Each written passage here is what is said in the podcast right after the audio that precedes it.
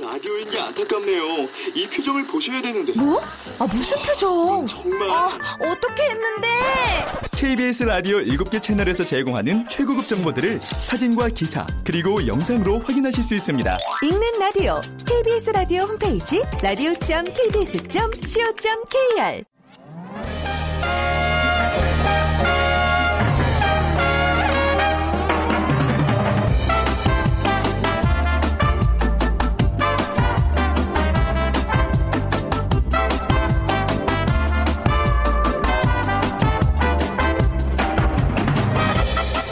안녕하세요. 빅데이터를 보는 세상 아나운서 최현정입니다.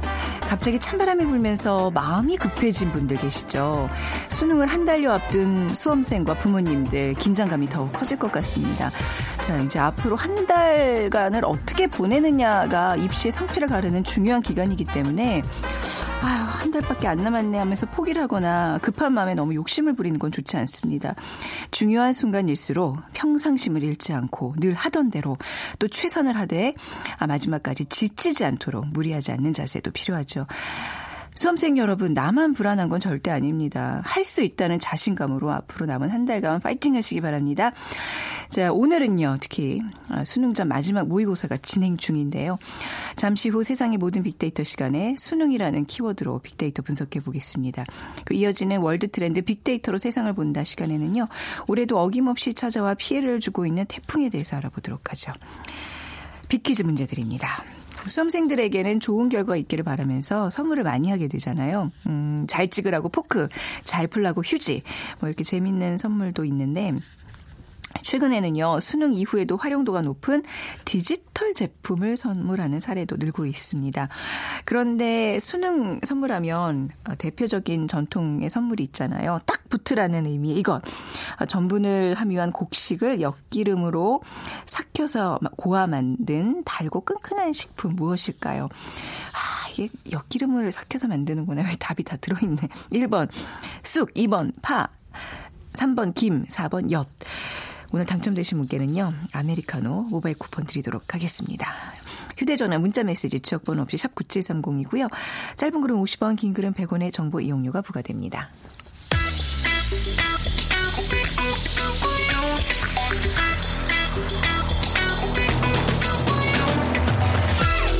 오늘 여러분이 궁금한 모든 이슈를 알아보는 세상의 모든 빅데이터. 연세대 박희준 교수가 분석해드립니다. 네, 연세대학교 정보산업공학과 박희준 교수 나오셨습니다. 안녕하세요. 네, 안녕하십니까. 네. 자, 오늘이에요. 그러니까 예. 2017학년도 대입 수학 능력 시험을 앞두고 고3 학생들이 지금 이제 자신의 실력을 점검하는 시간을 갖고 있는 거잖아요. 예. 네. 네 올해 마지막 모의고사죠. 전국 연합 학력 평가가 지금 실시되고 있는데요. 네. 예, 전국 1,840개 고등학교 3학년 학생 50만 명이 지금 참여한 가운데 치러지고 있고요. 오전 8시 40분부터 시작됐는데 오후 5시 40분이 되면 음. 이제 마치게 되고요. 그리고 개인별 성적표는 26일에 예, 제공된다고 합니다. 네. 아, 지금 이 순간 또 얼마나 고생들 하고 있을까 생각하면 마음이 짠해지는데. 저는 그, 아, 예. 저희 때는 학력고사였잖아요. 아, 저희 때라고 하지만 저는 수능 1세대입니다. 아, 예, 알겠습니다. 네. 근데 아직도 저는 이렇게 찬바람이 불고 하면 음. 아직도 거의 30년이 됐는데도 불구하고 네. 아직도 그렇게 꿈에서 문제를 풀기도 아, 하고요. 저도, 그러니까 참, 저도 그거 가끔 예, 경험해요. 힘든 시간을 보낸 것 같아요. 그 수능, 수학 문제를 풀어야 되는데 공식들이 하나도 생각이 안 나는 거예요. 꿈에서 있어요. 네, 그런 예. 적 너무 많고. 근데 예전에는 그렇게 정말 한 번의 시험으로 쫙 모든 게 결정이 됐잖아요. 그렇죠. 근데 요즘은 워낙 입시제도가 복잡해가지고 뭐 수능뿐만 아니라 여러 가지를 다 잘 챙겨야 되는데 이번에 예. 또 2017학년도 대입 수학 능력 시험 이게 매년 또 이렇게 많이 바뀌는지 모르겠어요. 아, 참 예. 우리 수험생들 그리고 수험생 부모님들을 힘들게 하는 것 중에 하나인데 네. 에, 올해 치러지는 대학 수학 능력 시험에서는 필수 과목인 한국사 영역이 생겼습니다. 네. 그래서 한국사 영역에 응시하지 않으면 전체 성적이 무효 처리돼서 이제 성적표를 받을 수 없게 되는데요. 음. 한국사 과목은 우리 역사에 대한 기본 소양을 평가하고 또 네. 수험생 부담을 최소화하기 위해서 핵심 내용 위주로 평이하게 14개 출제할 계획이라고 하고요. 네. 총 20문항을 출제하는데 뭐 표준 점수 100분이 등급을 표시하는 다른 영역과는 달리 한국사는 등급만 기재한다고 합니다. 그러니까 뭐 음. 통과 정도만 아. 이제 하는 아주 좀 쉬운 시험으로 치르지만은 아. 우리 학생들이 한국사에 대한 이제 관심을 가질 수 있도록 유도하기 위한 정책인 것 같습니다. 아, 다른 과목도 이렇게 했으면 좋겠어요. 특히 수학이랑 영어 뭐 이런 거 말이죠. 예. 네. 그리고 네. 이제 수준별 수능이 폐지돼서요. 국어 네. 영역은 문과, 이과 구분 없이 공통 음. 시험으로 음. 바뀌게 되고요. 네. 수학 영역은 수준별 시험 대신 문이과로 구분해서 가형, 나형 가운데 이제 선택해서 응시할 수 있도록 이제 되는 것 같고요. 네. 에, 그다음에 보면은 이제 그 뭐 지난해에도 문과생들은 쉬운 A형을 이과생들은 음. 어려운 B형을 선택했기 때문에 사실 어떻게 보면은 뭐 가형, 나형 이렇게 음. 문과 이과생들이 나누어서 어, 선택을 하고 또 시험을 치르게 되는 것 별 차이는 없는 것 같습니다. 네, 국영수 이외의 영역은 어떤 변화가 있어요? 지난해까지 다섯 과목 중 한 과목을 선택했던 직업 탐구 영역은 올해부터 10개 과목에서 최대 두 과목을 선택할 수 있게 됐고요. 네. 2009 개정 교육 과정이 적용되면서 올해부터 직업 탐구 영역은 전문 계열의 전문 교과를 86단위 이상 이수해야 응시할 수 있게 됩니다. 그리고 음.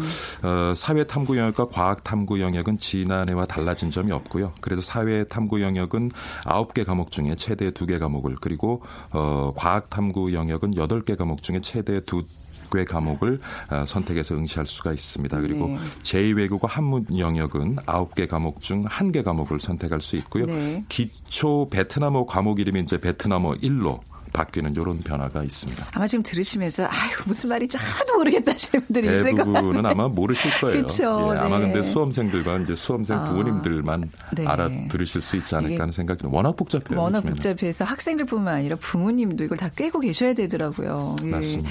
그래서 이제 사교육의 어떤 과열을 방지한다는 차원에서 한동안 이제 EBS를만 예. 보면 좋은 성적을 거둘 수 있다. 그래서 그거 굉장히 권장했는데 어때요? 이번에도 EBS 연계 규제로 강의 뭐 공부하면 괜찮은 건가요? 예, 올해 수능도 학교 교육을 충실히 받고 EBS 연계 교재와 강의로 보완을 하면 네. 문제 해결할 수 있는 수준으로 출제할 계획이다라고 발표를 했었고요. 지난해처럼 영역별 과목별 문항 수를 기준으로 EBS 교재 연계율을 70% 수준으로 유지하겠다고 발표를 했습니다. 네. 근데 이제 영어 영역은 한글 해석본을 암기하는 문제를 해소하기 위해서 지난해 개선했던 연계 방식을 올해도 이제 그대로 적용할 계획이라고 합니다. 네. 아, 근데 또 한동안 물 수능 수능이 좀 너무 이제 쉬었다 뭐 예. 이런 얘기들이 또 그 자체도 이제 변별력을 잃기 때문에 문제가 되는 건데 이번에도 물 수능 논란이 이어질까요? 뭐 지난해에 이어서 또 한 번의 이제 물수능 대란이 예고되고 있는데 지난 9월 모의 평가에서처럼 쉬운 수능 기조가 이제 유지될 것이라고 교육 당국 발표가 있었죠. 그래서 네. 수험생과 학부모, 일선 학교 교사들은 대입 전략을 두고 혼란스럽다라는 반응을 음. 보고 있습니다. 지난해에도 사실 모의고사는 굉장히 쉽게 출제가 됐습니다만은 네. 실제로 수능은 또 국어를 포함해서 일부 좀 어렵게 출제된 에, 경험이 있죠. 그래서 네. 어, 상당히 많은 학생들이 입시생들이 혼란스러워하기도 했는데요. 근데 사실 이렇게 수능이 쉽게 출제가 되다 보면 상위권 학생들은 한두 문제로 등급이 밀리게 되고요. 맞아요. 그게 문제예요. 예, 네. 중하위권 학생들 또 뭐 웬만한 노력으로 높은 등급을 받기는 또 힘들어지고 음. 그래서 누구를 위한 수능인지 모르겠다. 수능 아. 자체가 변별력이 없다라는 그런 이제 의견이 많은 것 같은데 사실 네. 당시에 그 교육부 장관이었던 황호 황우여 지금 의원이죠. 네. 2013년 8월에 대입 전형 간소화 및 대입제도 발전 방향, 방안을 공포한 이래 두 번의 수능이 치러졌는데 음. 매해 지금 물수능 논란이 되풀이되고 있는 것 같습니다. 그러니까 이게 좀 난이도를 좀 낮추면 예. 사교육 학비를 절감하고 공교육을 정상화한다 뭐 이런 취지인 거잖아요. 그 정부의 정책은 충분히 얘기를 알아듣겠는데 그게 효과로 나타나지 않고 있다는 게 문제잖아요. 예. 네. 뭐올 초 교육부가 발표한 사교육비 의식조사 분석 결과에 따르면 2014년 초중고등학교 사교육비 총액이 약 18조 2천억 원인데 어, 네. 전년에 비해서 이제 2% 정도 감소했다고 해요. 그래서 음. 물가 상승분 그리고 학생 수 감소분을 반영하더라도 네. 전년 대비 감소했다라는 설명을 내놓고 있는데 사실 뭐 입시 시장에서는 입시생들이나 부모님들이 피부로 느끼기에는 조금 부족한 변화가 아닌가 싶습니다. 하지만 뭐 네. 교육부는 지금 어, 충분히 지난 2년 동안 효과를 거뒀다라고 자평을 하고 있는 것 같고요. 네. 근데 문제는 이렇게 수능이 쉽게 치러지다 보니까 이제는 실수 안 하는 것이 가장 음. 중요한 것 같아요. 그래서 실전 모의고사를 치르는 학원이 굉장히 증가하고 있다고 아, 하고요. 네네. 예, 인터넷 강의를 이제 끼워 팔면서 회당 한 3만 원에서 5만 원 정도를 받고 있는데 이것들도 이제 좀 학생들에게는 부담이 되는 것 같고 또 하나의 큰 변화가 반수 재수생 시장을 오히려 키운 것이 아니냐. 왜냐하면 네네. 이전에는 굉장히 그 수능이 어렵게 출제될 때는 1년 내내 준비를 해도 네. 어, 준비가 불충분한 경우가 많았습니다만 이제 수능이 쉬워지면서 음. 어, 대학에 진학해서 한 학기를 공부를 하고 네. 그 다음에 6월 뭐 여름 방학 때부터 다시 재수를 시작해도 반수라고 얘기하죠. 네. 재수를 시작해도 어 뭐 충분히 좋은 점수를 얻을 수 있다라는 이제 에, 소 문이 나면서 음. 이 반수 재수생들을 중심으로 하는 또 그 사교육 시장이 굉장히 크고 있는 것 같고요. 네. 이러다 보니까 반대로 지금 이제 고등학교에 재학 중인 학생들은 네. 아 이 정시로는 이제 반수 재수생들한테 밀려서 힘들구나. 네. 그러면서 이제 에, 요즘에 그 생활 기록부와 자기 소 속에서 서류 위주로 이제 합격자를 뽑는 수시에 많이. 몰리게 되는 것 같고요. 그래서 이제 그 수시를 치르는 지금 고등학생들의 어떤 스펙 관리라든가 음. 그다음 자소서 대, 대신 자소서를 써준다든가 네. 이런 시장이 굉장히 증가하고 있는데 그게 문제예요 지금. 그러니까 네. 이게 입시 컨설팅 시장이라고 하는데 그게 어마어마하다면서요. 한 시간에 네. 무슨 상담 받는 게 몇십만 원이로 그렇대요. 예. 그러니까 그 정도이기도 하고 네. 사실 근데 이거는 비밀리에 또 암암리에 진행이 되기 아, 때문에 네. 실제로 얼마 정도의 비용이 소요되는지조차 파악이 힘든데 네. 에, 일단 입시 시장에서는 이렇게 스펙을 관리해주고 네. 그다음에 제대로 된 그런 자소서를 써주는데 천만 원 이상을 받는 아. 그 러한 업체들도 아. 지금 속속 강남에 등장하고 있다고 합니다. 지금 애 키우는 부모 입장에서 다 남 얘기가 아니에요. 전 지금 최근에 들은 얘기 중에 이제 이런 입시 컨설팅뿐만 아니라 또 이제 워낙 부모님 마음들이 답답하니까 이제 정시 말고 이제 막 이것저것 조합을 해서 전략을 잘 세워야 되다 보니까 사주를 받은 입시생 사주를 받는 데가 있대요. 그분이 예. 자 어느 쪽으로 좀 더 이렇게 많은 비중을 좀 하고 이쪽으로는 어떻게 전략 이런 전략을 사실 어떻게 보면 말도 안 되게 세워주는데 음. 그거에도 굉장히 의존들을 많이 하고 또 막 입소문이 나면서 막 며칠 몇 달씩 줄 서서 예, 대기하고 있고 있다고 얘기를 들었어요. 이게 이게 뭡니까 도대체? 그러니까 우리 네. 지금 사회가 가지고 있는 여러 가지 문제들 사실 네. 어떻게 보면 입시 중심의 어떤 교육 제도로부터 비롯된 음. 문제들이 많이 있거든요. 네. 근데 저는 이번에 어떤 생각을 해보냐면 지금 김영란법이 이제 시행되고 일부 네. 우리 사회 혼란을 겪고 음. 있긴 하지만 이 김영란법이 우리 사회의 자리를 잡고 사실 음. 그래요. 미국처럼 우리도 수능을 하루에 다 치르는 것이 아니라 네. 이렇게 자격 시험처럼 네네. 원할 때 치르게 해주고 음. 그리고 어, 고등학교 내내 학생들이 공부한 것을 기록하는 어떤 생활 기록부라든가 네. 그다음에 고등학교 때 성적이라든가 자소서 중심으로 이렇게 학생들을 대학의 자율권을 갖고 선발할 수 있다면 어떻게 보면 음. 이런 혼란이 해마다 거듭되지 않으려는 생각이 네. 되는데 지금 문제는 서로 신뢰하지 못하는 거예요. 맞아요. 예, 생활교육부를 작성해주는 그렇죠. 고등학교 일상교사도 신뢰하지 음. 못하겠다는 거고 그다음 그걸 기반으로 학생들을 선발하는 대학 또 신뢰를 음. 못 하겠다는 거거든요. 네네. 그래서 저는 조금 시간은 걸리겠습니다만은 네. 그때그때 이렇게 입시 교육을 바꾸는 것도 중요하지만 김영란법 요번에 그걸 계기로 해서 네. 우리 사회에 좀 어떤 신뢰를 쌓아 간다면은 음. 좀 이렇게 비정상적인 방법으로 학생을 선발하는 것이 아니라 맞습니다. 정상적인 방법으로 학생을 선발할 수 있는 그런 좀 토대가 마련되지 않을까 하는 생각을 음. 해봅니다. 그런 과정을 거쳐서 이제 대학교에 입시에 성공해서 들어오는 학생들을 기다리는 교수님이시잖아요. 예. 그 교수님 입장에서 이제 입시생들 그리고 입시생 부모 부모님에게 어떤 점을 좀 강조하고 싶으세요? 이제 남은 한 달 동안. 네. 뭐 이제 한 달도 채한달 정도 남았죠. 네. 그러니까 아까도 서두의 그 사회자께서 말씀하신 것처럼 어, 지금 뭔가를 뒤집으려고 노력하기보다는 네. 지금까지 해온 것을 어떤 심리적인 동요 없이 남은 시간을 꾸준히 해 나가는 것이 필요할 것 같고요. 그리고 참고로 말씀드리면 저도 학력고사를 통해서 입시에 실패했지만 음. 30년이 지나고 이 자리에서 뭐 방송도 하고요. 아, 학교에서 애들도 가르치고 있고. 그러니까 입시 거기에 잘못 되면 인생이 모든 게 끝날 것 같고 내 인, 자식의 인생이 망가질 것 같지만 아, 네. 또 길이 있습니다. 맞습니다. 그래서 네. 입시를 치르기까지 최선을 다해야겠죠. 최선을 음. 다하지만 그 결과를 받아들이고 또 분명히 또 다른 어떤 음. 경로를 통해서 기회가 오니까 그러니까 그런 것 같아요. 제가 지금 어린 애가 하나 있는데 네. 그놈이 아이스크림을 먹을 때만 하나를 더 달라 그래요. 근데 네. 저는 안 주거든요. 네. 걔 눈에는 아이스크림 안 주면 세상 잃은 것처럼 난리를 쳐요. 그죠? 근데 사실 네. 아이스크림을 안 먹는 것이 개 네. 건강에 좋거든요. 네. 그러니까 지금 뭐가 잘 되고 뭐가 못 되는 건지 그 음. 우리가 다섯 살 아이 눈으로만 세상을 보지 말고 맞습니다. 조금 네. 넉넉한 마음으로 보면 진짜 이번에 입시에 또 실패하면 또 다른 더 좋은 기회가 음. 올 수도 음. 있고요. 그래서 어떤 그 부모도 자식에 대한 믿음, 자식도 부모에 대한 믿음 이런 걸 가지고 좀 차분한 마음으로 음. 입시를 치르고 앞날을 좀 설계하면 어떨까 하는 아, 말씀을 드립니다. 진짜 좋은 말씀입니다. 입시뿐만이겠어요. 모든 인생의 고비마다 그게 마지막이 아니거든요. 어떻게 보면 끝까지 가봐야 합니다. 그렇죠. 네. 마지막에 웃는 사람이 웃는 아, 거예요. 아, 그렇습니다. 네. 예. 자 오늘 마무리하기 전에 비퀴즈 부탁드릴게요. 예. 수험생들에게는 좋은 결과 있기를 바라고요. 어, 그리고 그러한 마음을 담아서 우리가 선물 많이 하는데 잘 찍으라고 포크 선물하기도 하고 네. 요즘 또 잘 풀라고 휴지 선물하기도 하는데요. 어, 그런데 수능 선물하면 대표적인 전통 선물이 있죠. 딱 붙으라는 의미의 이것. 전분을 함유한 곡식을 엿기름으로 사겨서 고아 만든 아주 달고 끈끈한 식품입니다. 음. 이것은 무엇일까요? 1번 쑥, 2번 파, 3번 김, 4번 엿입니다. 네, 중에 고르셔서 여러분들의 또 경험담들이 있으실 거예요. 같이 보내주시기 바랍니다. 휴대전화 문자메시지 지역번호 없이 샵 9730입니다. 짧은 글 50원, 긴 글 100원의 정보 이용료가 부과됩니다. 자, 연세대학교 정보산업공학과 박희준 교수였습니다. 감사합니다. 네, 감사합니다.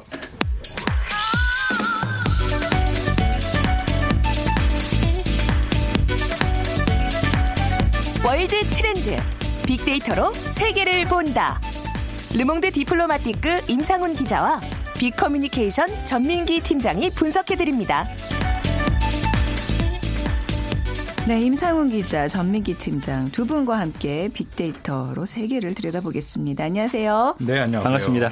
자, 올해도 어김없이 태풍 피해가 있습니다. 특히 남부 지역에 피해가 컸는데 그 태풍에 대한 얘기 오늘 좀 나눠볼까 해요. 뭐 슈퍼 태풍이라는 용어도 등장했던데 우선 그 슈퍼라는 거는 왜 붙는 거예요? 그냥 일반 태풍과 어떤 차이가 있는 거예요? 원래는 없던 말이죠, 사실은. 네. 그러니까 그 태풍이라는 것이 이제 그 적도 지역 그쪽에서 이제 그 시작이 돼가지고 어 북쪽으로 혹은 남쪽으로 이제 특히 동아시아 쪽으로 부는 걸 태풍이라고 부르고 뭐 다른 지역엔 또 다르게 부르지만 어 그러니까 동아시아 쪽으로 이렇게 오면서 어 네. 이제 점점 강해지고 그러면서 이제 그 시계 방향으로 약간 돌다가 이제 소멸이 되는 보통 네. 그걸 태풍이라고 하지 않습니까? 네. 근데 이제 그 강도에 따라서 보통 4단계로 옛날에는 나눴죠. 그러니까 예를 들어서 그 초속 어, 17m 이하로 가면은 태풍이라고 안 부르고 보통 이제 우리나라에선 통상 10, 초속 17m 이상이 음. 되면은 이제 태풍이라고 부르는데 국제적으로 공인된 거는 어, 17에서 25m도 안 되고 25, 33 이것도 그냥 뭐 강한 열대 폭풍 이 정도로 부르고요. 네. 이제 그 30, 초속 33m에서 44m 이거를 이제 비로소 고, 공인된 그 이제 저 태풍이라고 부르고요. 음. 그다음에 이제 44m 이상이 가면 가면은 이제 매우 강한 태풍 이렇게 이제 보통 불렀는데 네. 최근 들어가지고 이게 이제 기상 이변으로 아마 그 추측이 되죠. 굉장히 강한 그런 그 태풍이 불기 시작을 하고 그러면서 이제 시 저 초속 6, 저 67m 이상이 음. 나오는 아, 그런 태풍을 우리가 이제 슈퍼 태풍이라고 네. 이제 부르죠. 옛날에는 없던 용어인데 요즘에 이제 많이 생기는 그런 용어라고 할 수가 있습니다. 네. 우리나라가 이 태풍 등급이 또 외국과 좀 차이가 있다면서요. 뭐 지진도 그때 네. 보니까 나라마다 좀 이렇게 사용하는 기준이 다르던데 태풍도 그렇네요. 그렇습니다. 외국 네. 같은 경우는 이제 1분 평균 풍속을 기준으로 어, 해서 아까 말씀해 주신 대로 67m 이상인 경우 음. 슈퍼 태풍이라고 불리는데 이 정도면 사실 자동차가 뒤집히고 대형 구조물도 좀 부술 수 있는 네. 위력이거든요. 그래서 태풍의 등급이 최대 풍속에 따라 분류하게 되는데 대한민국에서는 10분 평균 최대 풍속을 사용합니다. 그러니까 음. 10분 안에 사실 더 커질 수도 있기 때문에 좀 더 잘게 쪼개야 된다는 목소리가 있고요. 우리 기상청 같은 경우는 소형 태풍 이런 말 들어보셨죠? 네. 사실 소형이라는 이런 이름을 붙이기 때문에 사람들이 좀 방심할 수 있다라는 음. 거예요. 왠지 뭔가 좀 작게 느껴지기 때문에 그 외국 같은 경우는 소형이란 말을 쓰지 않습니다. 뭐 아. 슈퍼 태풍, 맹렬한 태풍, 초대형 태풍. 아, 어, 그 태풍 차바도 사실 시작했을 때는 소형급의 태풍이라고 해서 네. 대비를 많이 못했던 겁니다. 음. 그런데 이게 오면서 약간 더 바람도 강해지고 어, 그런 것들이 있어요. 그래서 어, 일본 기상청도 사실은 이 차. 차바가 어, 발생을 했을 때 어, 강한 태풍이다 이렇게 말을 했었는데 원래는 일본도 우리와 같은 그런 등급을 썼었는데 어, 일본 같은 경우는 이제 어, 한 10여 년 전부터 이거를 바꿨습니다. 그래서 우리나라도 등급을 좀 더 나눠야 되는데 이름부터 바꿔야 되는 게 아니냐. 소형, 네. 중형, 뭐 약한 태풍. 사실 태풍이라는 것 자체가 클태 그, 이렇게 작을 수가 없는 거잖아요. 바람이 세다는 예, 거잖아요. 네. 근데 일단 우리가 느끼기에 음. 뭐 저부터도 일단 소형 태풍이라고 하면은 네. 마음이 좀 있네요. 네, 음, 방심을 네. 하게 되니까요. 네. 네.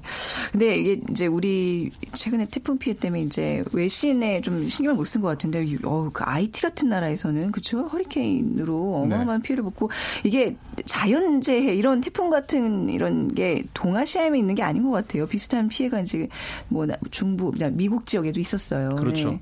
그러니까 IT 말씀하셨습니다만 최 올해도 그랬지만 그 2000년대 초반에 한번 또 2004년인가 5년인가 음. 그때도 큰 피해 한 번 있었죠. 네. 굉장히 큰 피해. 미국도 그때 마찬가지였고. 네. 그러니까 이제 아까 이제 슈퍼 태풍 얘기도 우리가 했습니다만은 어, 이 태풍이 점점 강해지는 그런 양상이 있는데 음. 이게 이제 그 말씀하신 것처럼 꼭 우리가 동아시아에만 있는 게 아니라 이제 각 저전 지구상으로 이제 많이 있긴 있죠. 음. 근데 이제 지역마다 이름을 좀 다르, 다르게 부르지 않습니까?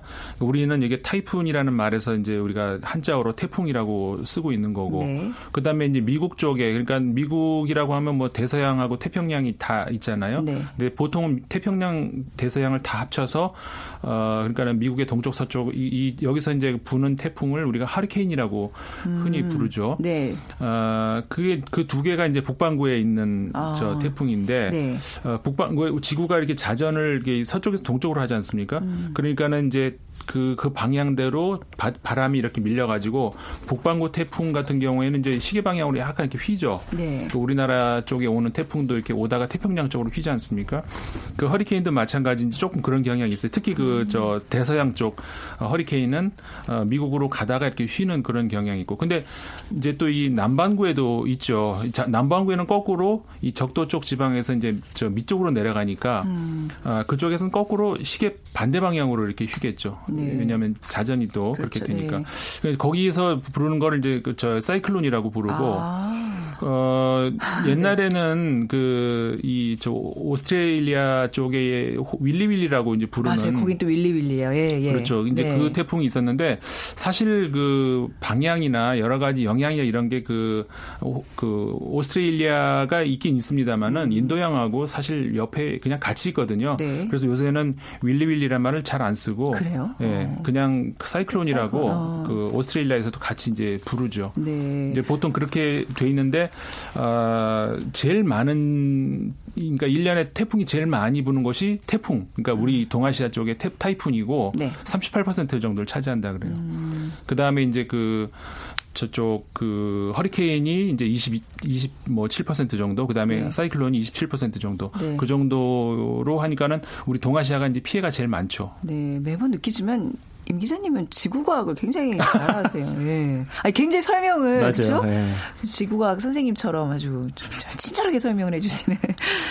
예. 근데 이제 이런 대규모의 태풍들이 이제 많은 피해를 낳고 그 규모가 굉장히 상상을 초월하고 있는데 때문에 새로운 국가가 생기기도 해요, 전미기 팀장. 방글라데시라는 네. 국가가 사실은 태풍 때문에 이름이 바뀐 겁니다. 왜냐하면 아. 1970년에 사이클론 볼라가 그때 당시는 동파키스탄이었거든요. 네. 이게 발생하면서 50만 명에 가까운 희생자를 냈습니다. 50만 명이요? 예, 20세기 네. 최악의 자연재해로 꼽히는데 최고 시속 185km의 강부, 강풍이 불었고요. 사실 태풍 때문에 피해가 많이 생기는 것은 해일 때문이거든요. 네. 9m 높이의 해일이 이곳을 삼켜 버렸는데 동 파키스탄 주민들이 구조 활동이 좀 더디게 진행되고 있다면서 정부를 비난하기 시작을 했는데 네. 그때 당시 야히야 칸 이 파키스탄 대통령이 정부의 구호 활동에 실수가 있었다고 인정했지만 비난이 더욱 거세졌고요. 음. 결국 이듬해 동파키스탄 주민들이 무력 투쟁을 통해서 방글라데시라는 새로운 나라를 세웠거든요. 아, 이게 이제 태풍이 이게 방아쇠를 당긴 맞아요. 격이군요. 예, 네. 그런 경우도 있었습니다. 음. 그리고 또 1975년에도 태풍 니나가 중국에 상륙했는데 이때 강수량이 뭐 1000mm 10m에 달할 정도였고 최소 22만 9천여 명의 사망자를 냈던 아주 큰 피해였고 또 페트리샤 기억하실 텐데 멕시코를 네. 덮쳤거든요. 이때 시속 325km 엄청난 5등급의 허리케인이었고요.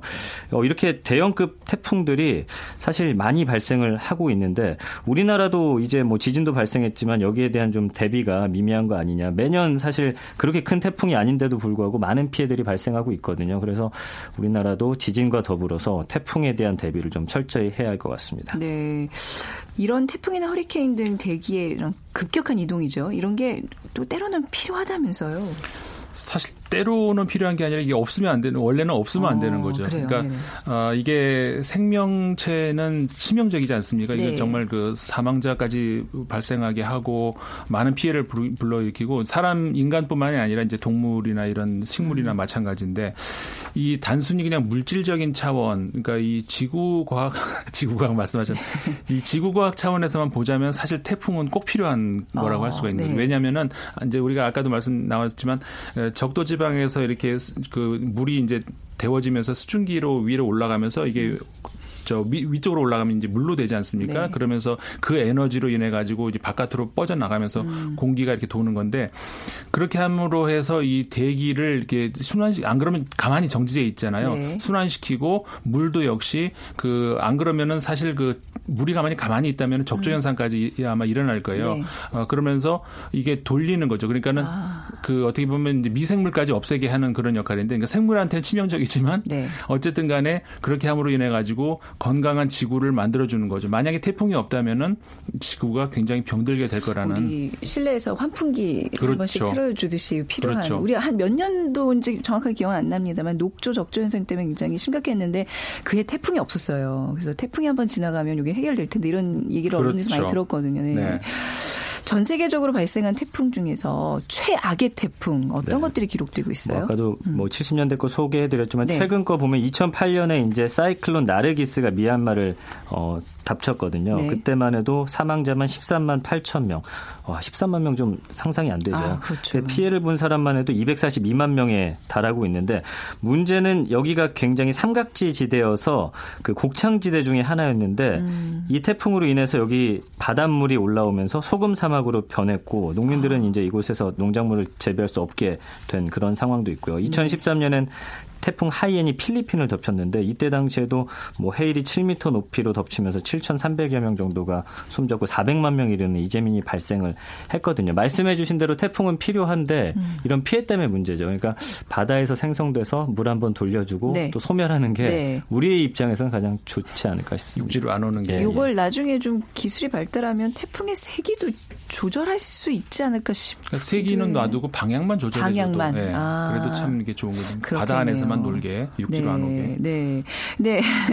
태풍이요. 자연재해라고 하지만 이게 요즘은 그래도 인재라고도 이제 하잖아요. 미리 좀 예방을 할 수 있었는데 그렇죠. 그러지 못한 것들이 항상 지적이 되는데 말이죠. 네.